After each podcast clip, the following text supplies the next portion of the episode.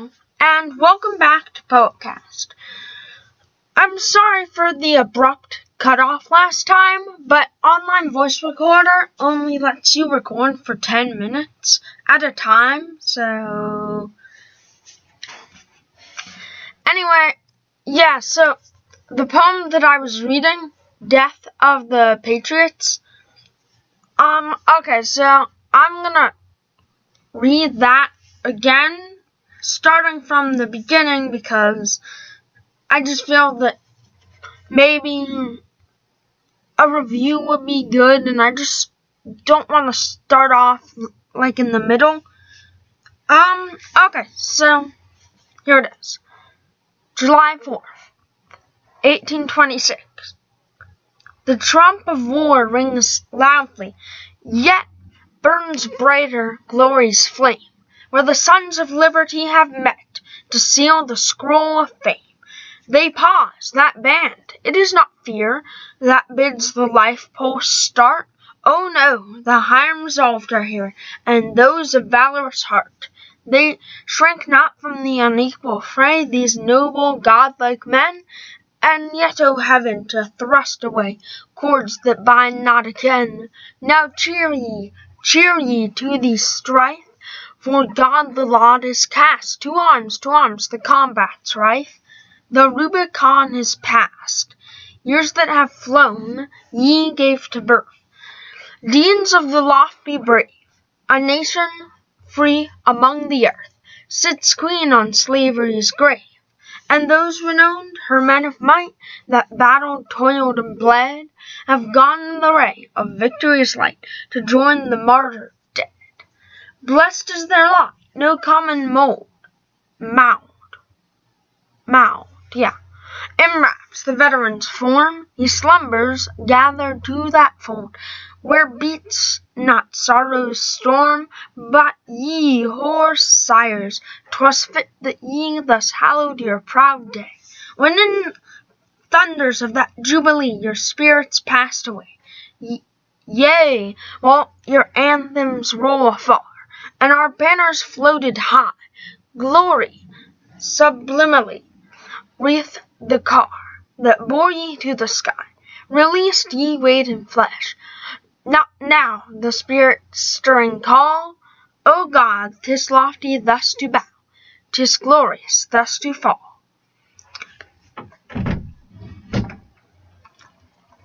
So that was the poem, Death of the Patriots, and you might have heard me pronounce a few things wrong.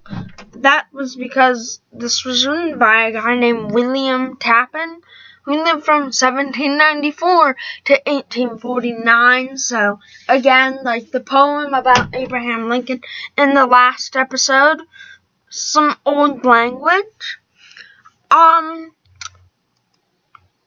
so now moving on to a poem about John Quincy Adams. And then I promise we'll actually get to the poem by George Washington. So here it is. It is called Lines on the Death of John Quincy Adams, a poem by James Monroe Whitfield. So here it is. The great, the good, the just, the true, has yielded up his latest breath. The noblest man our country knew bows to the ghastly monster Death, the son of whose deathless name stands first on history's brightest page, the highest on the list of fame, a statesman, patriot, and sage. In early youth he learned to prize the freedom which his father won. The mantle of the patriot sire descended on his mightier son. Science, her deepest hidden lore, beneath his potent touch revealed philosophy's abundant store. Alike his mighty mind could wield. The brilliant page of poetry received editions from his pen of holy truth and purity, and thoughts which roused the souls of men. Eloquence did his heart inspire, and from his lips in glory blazed, till nations caught the glowing fire, and senates trembled as they praised, while all the recreant of the land to slavery's idol bowed the knee, a fawning psychopathic, tools of petty tyranny, he stood amid the recreant throng, the chosen champion of the free, battled fearlessly and long for justice, right, and liberty. Thou grim death has sealed his doom, who faithful God proved to us in slavery o'er the patriot's tomb, exulting, pours its deadliest curse among the virtuous and free. His memory will ever live, champion of right and liberty, the blessing, truth, and virtue. Okay, so like the last poem, there was some complex language in it, and it also, not as much, but uses the breaking of a line. Is that how you would say it? Like a line that starts the rhyme that doesn't apply to the rhyme, and then another rhyme, and then the one after that. That is another rhyme, such as in Death of the Patriots.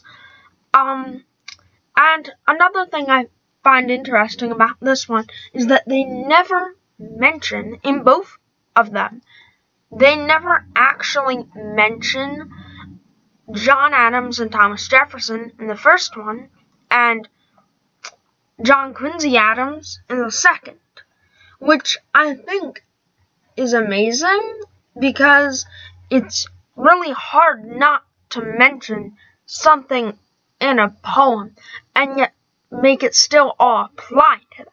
And that's very hard. It's kind of like the superstition about the play Macbeth.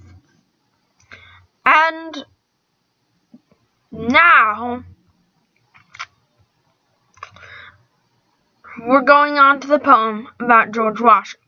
Well, no, not about George Washington, but written by him.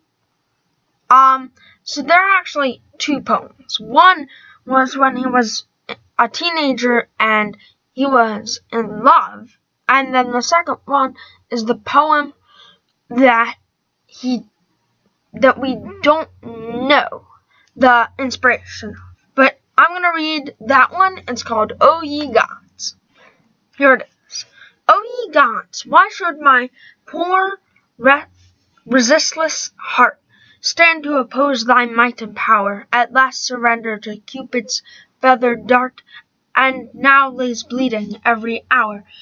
For her that's pitiless of my grief and woes, and will not on me pity take, I'll sleep amongst my inveterate foes, and gladness never with to wake. In deluding sleepings, let my eyelids close, that is, in an unwrapped dream I make, in a soft, lulling sleep and gentle repose, possesses those joys denied by day. And he actually never wrote any poems in his later years. And there is a historical theory that he actually copied them from an unknown poetry book. Yeah, so I hope you enjoyed these poems.